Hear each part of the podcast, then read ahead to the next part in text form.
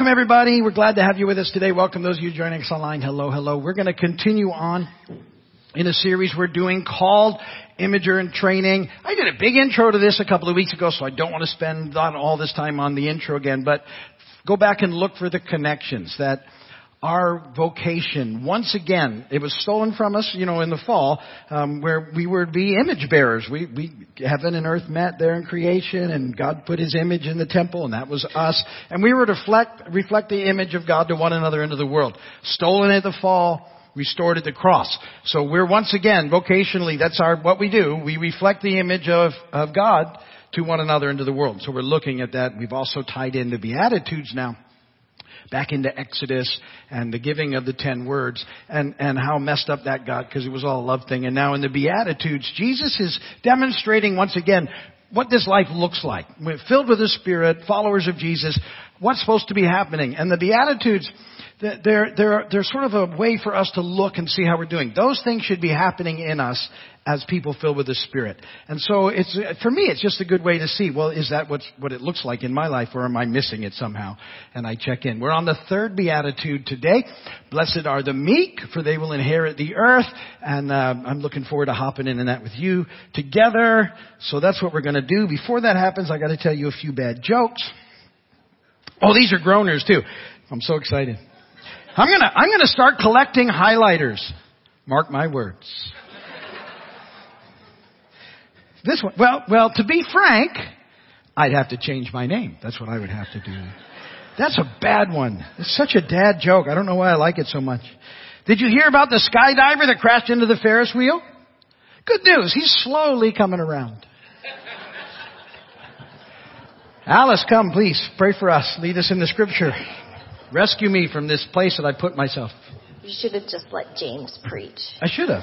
Or if I was smart, I would have just stopped after those right. smiles and been done. After Because I had them. okay, Frank, thank you so much. Had to redeem that joke. It was so bad. Okay, kids, let's run to Papa, shall we, before we read the word? Oh, Daddy. We just come to you with hearts full of thanksgiving, with hearts that are getting ready.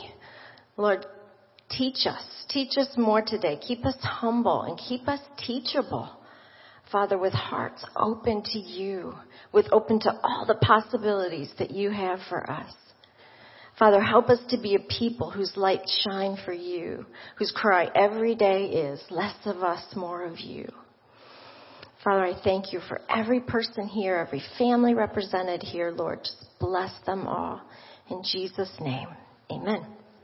Will you stand, please, for the reading of the word?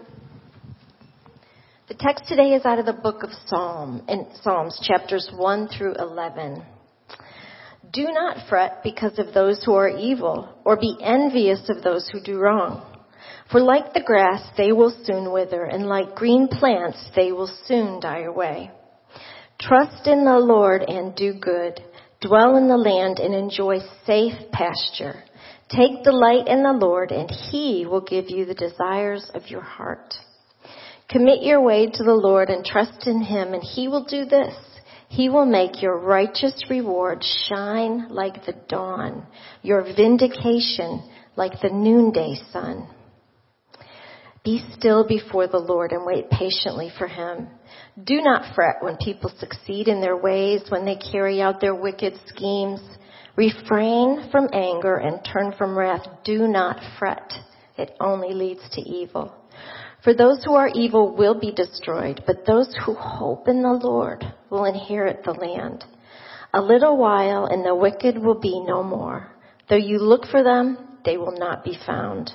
But the meek will inherit the land and enjoy peace and prosperity.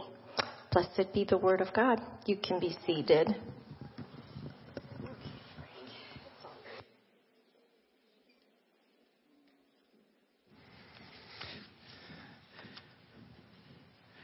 One of my friends came up to me after the last service and said, I'll have to go back and listen to that service because all I could think of as you were reading those verses were a song from Rush 2112. And the meek shall inherit the earth. How many of you know what I'm talking about? Boom, boom, boom, boom, boom. So let's just get that out of your system right now. So that you can pay attention. And some of you are too old for that, and some of you are too young for that, and that shocks me. Ah, why do we read the 37th Psalm when we're talking about the third beatitude? Because Jesus is actually paraphrasing the 37th Psalm at this moment. And this will happen oftentimes. You will see uh, a phrase that's brought in, and what would have been understood by everybody that was hearing it is, oh, he's talking about the 37th Psalm right now. And that's what he was doing. Blessed are the meek, for they will inherit the earth. And that was the big part of what we just read in this 37th Psalm. So uh, this week, what I'm going to do is we talk about the Beatitude. One of your homework things this week will be I want you to really spend some time in the 37th Psalm. Powerful Psalm. See where it leads you. I'll talk to you more about that in just a moment. But let's deal with this first idea: is uh, what does it mean to be meek? What is meekness? I think um, we have. Um, we probably misunderstand that a lot of times when we first read it. Um, maybe just because of the way it sounds, we think, oh, that's like weakness or something, and we we don't culturally sort of like that term. Um, meekness, what I'm going to show you today, what meekness is, meekness is a sort of the place where humility and gentleness meet in our lives. Um, years ago, I defined it for a lot of folks, and they remembered it. People were coming up and saying, "I remember you defined this for me before as, as strength under control." That's, that's kind of the idea. But it's, it's the idea of humility and gentleness. And so as we're sort of reading through the Beatitudes so far, we're, we're, we, you know, we've, we come to deal with the first one that we're broken, you know, uh, and then we're, we're looking to the second one and we realize that in our own strength, we, we can't make it. Um, but then we talked about we have Holy Spirit in us now who leads and guides and He's moving us in that direction. Um, and, and that as we understand this, we, we can then really start to become the people that God created us to be and live in the way that he intended for humanity to live. And so, so this idea of meekness is really important that we get a hold of. This idea of humility and gentleness. Do you, do you understand that for many of us, that's not one of our go-to places? Humility and gentleness. The, I would say it's the opposite. And so this is important that, that this is what we're to be reflecting into the world. These are the things that we're to be reflecting uh, of God. And it's this idea of gentleness and humility in our lives. And, and so as we get a hold of this, some of the things that happen when we really get a hold of this, we realize that God's in control and we can trust Him and we begin to settle in that and really allow Holy Spirit to lead and to guide us, um, we, we do become the people that He created us to be and we can stop striving in our own strength to try and get there and we start thriving in Him. And, uh, and after those first two Beatitudes, when I talked to, years ago I had been talking about the Beatitudes and somebody came up to me and what they got from my description of those first two Beatitudes. They said, so what you're saying is that we're a, we're a beautiful mess. And I'm like, that's exactly what I want you to get a hold of today as we get into this one. We're a beautiful mess. We're, we're, we're beautiful because of what Jesus has done for us, but we're a mess because we still are. And yet, we're God's beautiful mess. And that's really important. And so one of my favorite pictures to see what meekness looks like is in John 13. And, and Jesus, who's our model for life and ministry, he's going to show us again what this looks like. And most of you, you'll know this from this, this, um, this powerful picture that's happening when Jesus washes his disciples' feet. And so let me read this to you. It was just before the Passover festival, and Jesus knew that the hour had come for him to leave this world and go to the Father. Having loved his own who were in the world, he loved them to the end. The evening meal was in progress and the devil had already prompted Judas, the son of Simon Iscariot, to betray Jesus. Jesus knew that the Father had put all things under his power and that he had come from God and is returning to God. Very important that just as I stop there is that Jesus knows who he is, settled in his mission, has all those things going for him. He's got that. It's really important that we get that. So he got up from the meal, took off his outer clothing, and wrapped a towel around his waist. And after that, he poured water into a basin and began to wash his disciples' feet, drying them with the towel that was wrapped around him. And he came to Simon Peter, who said to him, Lord, are you going to wash my feet? And Jesus replied, You don't realize now what I'm doing, but later you will understand. No, said Peter, you should never wash my feet. And Jesus answered, Unless I wash you, you have no part with me. Then, Lord, Simon Peter replied, Not just my feet, but my hands and my head as well. And Jesus answered, Those who have had a bath need only to wash their feet, their whole body is clean. And you are clean, though not every one of you. For he knew who was going to betray him, and that was why he said, Not every one was clean. And when he had finished washing their feet, he put on his clothes and returned to his place. Do you understand what I have done for you? He asked them. You call me teacher and Lord, and rightly so, for that is what I am. Now that I, your Lord and teacher, have washed your feet, you also should wash one another's feet. I have set you an example that you should do as I have done for you. Very truly I tell you, no servant is greater than his master, nor is a messenger greater than the one who sent him. Now that you know these things, you will be blessed if you do them. Now if you can see what Jesus is doing here and you can live it out, you'll be blessed. Remember I said that one of my favorite definitions now of blessed is on the right path. You'll be on the right path if you can see what this looks like. So, so this is this amazing picture of what's happening, and um, I don't know if you've ever thought about it before, but but this whole idea of who you are is really important. So, as I said, Jesus knew who he was, he knew what he was supposed to be doing, and he was very settled in that. And what you need to get from that first off is it's very important that you know who you are in Him and that you're settled in it. And let me tell you again, you're His beloved, you're His child, you're the apple of His eye. The scripture said you're His his uh, his workmanship, his poiema is the word. You're his poem. You're his work of art. You're you're his beautiful mess, and he loves you. And you need to settle in that. It's not about how hard we perform or any of those other things. It's about who he is, and he loves his kids. And so, you know, it's not like we take a pass. Well, that means I can do whatever I want. No, we're, we're pushing in, we're lead, you know, yielding to the Holy Spirit so we can press on, but you have to be settled in who you are in Him. You're His child. He loves you filled with the Holy Spirit. Beautiful mess. It's an amazing place for us to be. And that's the picture. But what also is going on during the Last Supper is that there's this little struggle happening. And, and so it's kind of voiced by Peter. I'm going to go back to there. He comes to Peter uh, and he says, Lord, are you going to wash my feet? And Jesus says, you don't realize now what I'm doing, but later you'll understand. And no, no, he said, I don't want you to wash my feet. And Jesus said, unless I wash you, you have no part of me. So what's going on there? What was, what was the struggle? Well, what we know um, from a, another gospel account of what's happening is that at that point in time of the Last Supper, very important meal. This is Jesus' sort of last time before the cross that he's going to spend with them, and he's it's a big deal, and he's trying to let them know what's coming, and they're not taking it in. But what they're doing is they're having an argument around the table about who's the greatest. Now, and Last Supper too, get a different picture because too many people have this picture of the Last Supper of the one that you know Da Vinci painted, uh, where everybody's on one side of the table. You know that, and really all that happened there was Jesus says to him, "Hey, anybody who wants in the picture, get on this side of the table." That's all that was going on. wow. wow. It's just his, you know, that's how he pictured it 1500 years after it actually happened. Don't think that's what it looked like. They would have been reclined on the floor, leaning on an elbow, feet extended in a big circle, and Jesus is there with them, and he knows it's an important time, and the guys are actually having a discussion about who's the greatest. And why that's important is that eh, what would have been part of this meal was that when you came to the table like that, they would have washed their hands and stuff, but their feet would have needed to be washed.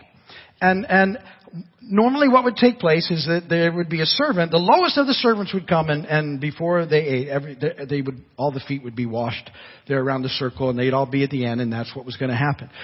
Well, the, the basin is there and the water is there and the towel is there, but what's not there is who's the lowest servant here? And they're arguing about it. Who's the greatest? And, and so none of them are going to pick up the basin in the towel because they don't, they're not settled in who they are. And they're arguing about it. Who's the greatest? That's the discussion. Peter's like, well, I ain't doing it. I know it ain't me. And John and James are in there and they're all, they're all in there doing it. So who jumps up? Jesus.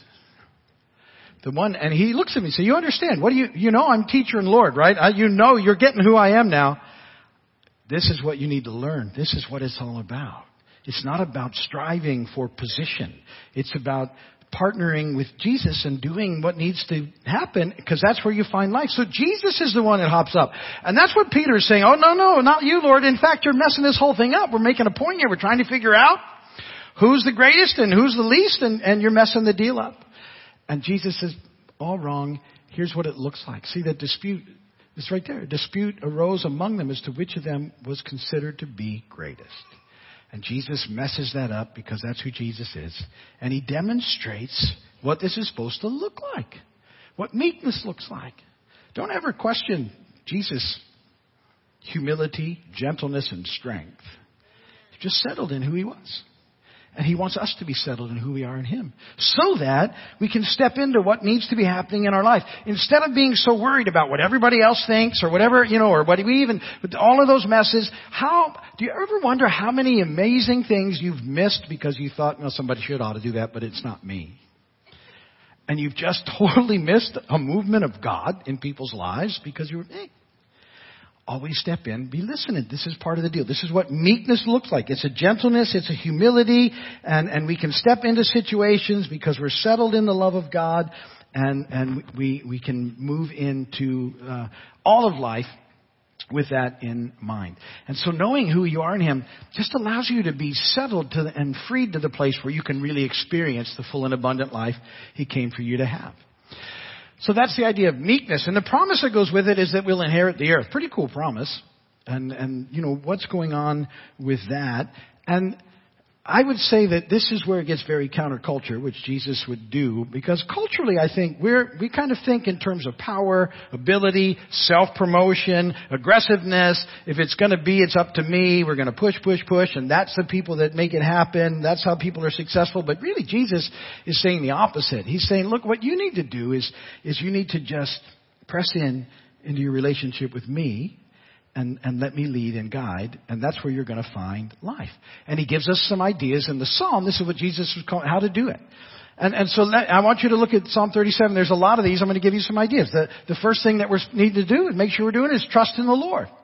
Trust in the Lord, it says in verse 3. And do good, do the next right thing. Dwell in the land and enjoy safe pasture. When you think about, when you see things about pasture, it should connect you with Jesus being our good shepherd and what it means. You know, maybe you'll go from there and read Psalm 23 and you'll start to drink in some of the goodness that's coming. Is what he's doing. So it's, but, but it's, it's always about us trusting the Lord. That's where we're going to find life. We're going to trust in Him. He's bigger than our circumstance. He's bigger than, I said this last week. I'm going to say it again. I'll probably say it next week. Don't underestimate how big your God is. Amen. Too many people are making God like really small. And I just keep wanting to say, God is so big. And you can trust Him. And He, He is not pacing heaven going, hmm, I didn't see that coming. What do we do now? If that's your idea, it's He is he is God. He's the creator of all things. Father, Son, Holy Spirit, never wavering for a moment, has filled you, will lead you and guide you. You can trust Him. You don't need to be afraid. You don't need to have anxiety. You just need to look up instead of to the left or the right. Look straight up. Trust in Him. That's where you find life.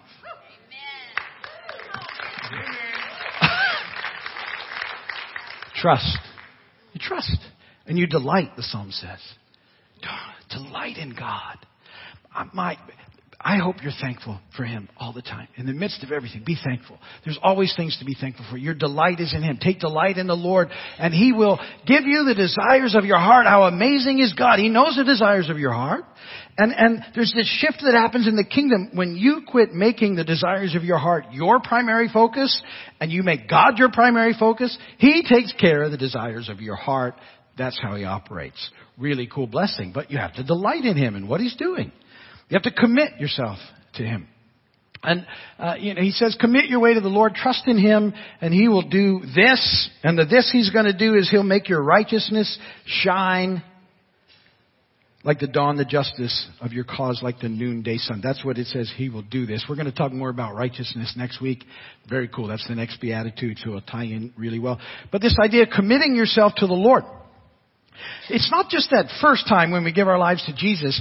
It's, it's every day when we decide in the beginning of the day, Jesus, I'm going to follow you. And then if you're like me, it's two and a half minutes later. when I've started to go my own way again. Uh, you know, as I move into things and I picked everything back up and I go, no, Jesus, I want to do it your way. And it's again and it's again. But I continue to commit my life to Him because I know where that's life is. I want to do it your way, not my way, your way, God.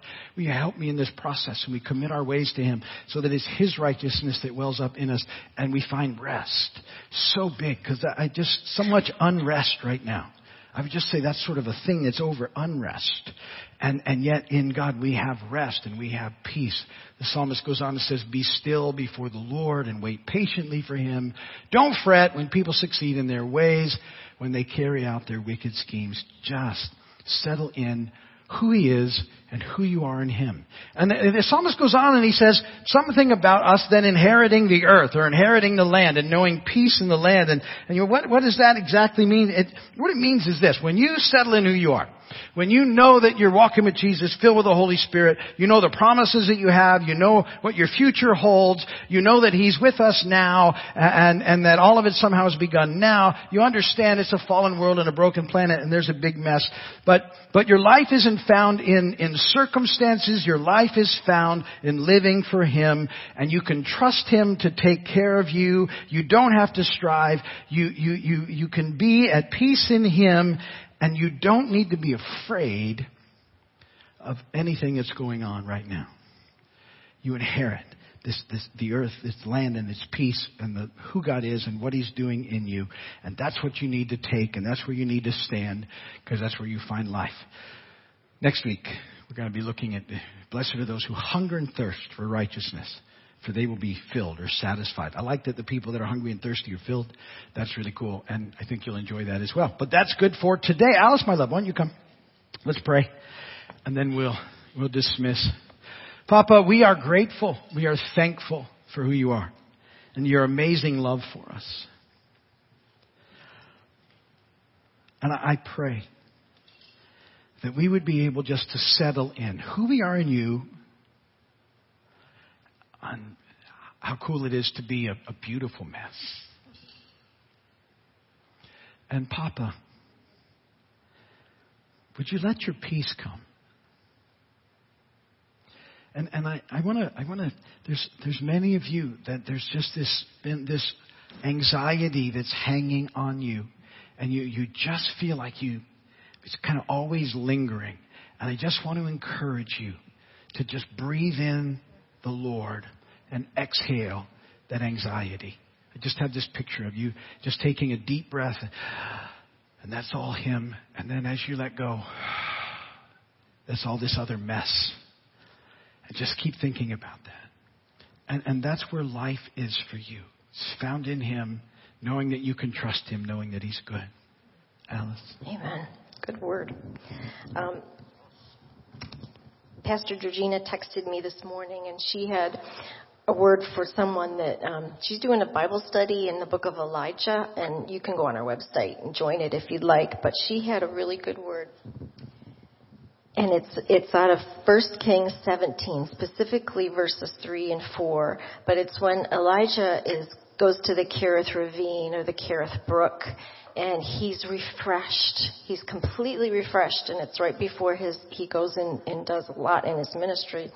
Read the whole chapter if you like, but this is her word. She says, "In this season of drought, maybe you feel like you're in a season of drought, you will drink from the brook, the Kerith ravine. You will not lack as God pro- because as God provided for Elijah, He will also provide for you." So I would encourage you to just read that whole chapter.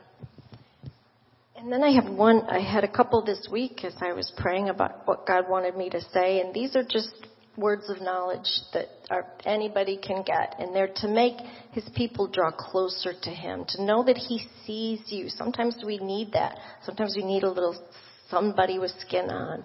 And so He, He told me this week, this is for a pilot, and His word is, you're in a holding pattern in your life, and you'll know the depth of that meaning because you're a pilot but it's for safety and it's for protection. And his verse for you is out of Isaiah chapter 40 verse 31. And it's, but those who hope in the Lord will renew their strength. They will soar on wings like eagles. They will run and not grow weary. They will walk and not be faint. I just had one more, and this is for a young lady somewhere. There's something in your life that broke this week, a precious memento, and I think it was your grandma's, I'm not sure. But the Lord Lord wants you to know that He sees you. He doesn't want you to be upset about that. He wants you to focus your eyes on what is unseen rather than what is seen because what is unseen is eternal and what is seen is temporary. And that's 2 Corinthians chapter 4. But He sees you and He's with you and He loves you. Amen. Amen. Amen. Good. Thank you so much. Everything starts by knowing Jesus. That's all I, that's all I have to keep telling you. All of this. You need to love Jesus, follow Jesus, find life in Jesus, and it starts by, Jesus, will you be my Lord and Savior? It's realizing what He's done for us at the cross and all that that means and what the gospel is. And then, and then so we believe in our hearts. We confess with our mouths, Jesus, will you be my Lord? Jesus is my Lord. And so if you've never done it, do it right now. Jesus, will you be my Lord and Savior? If you're watching online, Jesus, will you be my Lord and Savior? And if you do that for the first time, please let me know so I can celebrate with you. And, and uh, the way to do that is text the word heart to that number, 305-745-7513, and then I will know. And uh, that will be great. Thank you again, church, for your amazing generosity, your faithfulness, your giving, your tithing, your offering. Thank you, thank you, thank you. There's some ways to do it. Mailing it, uh, digitally, however you want to do it. There's also offering boxes here, here, and two by the door. For those of you here on your way out, that's there for you. And let's sing doxology. Praise God from whom all blessings flow.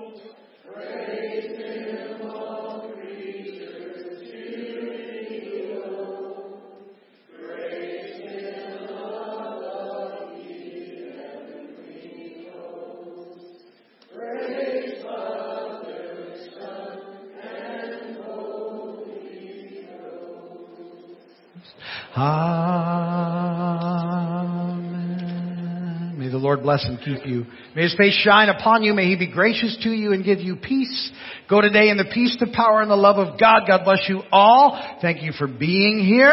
As you go, please go out these doors so you don't have to touch anything. Give people lots of room. Looks like a pretty day. There's candy for the kids on the way out. After you have celebrated Valentine's Day, go out, have some fun, catch some fish, and uh, hope your team wins. God bless you guys. We'll see you soon.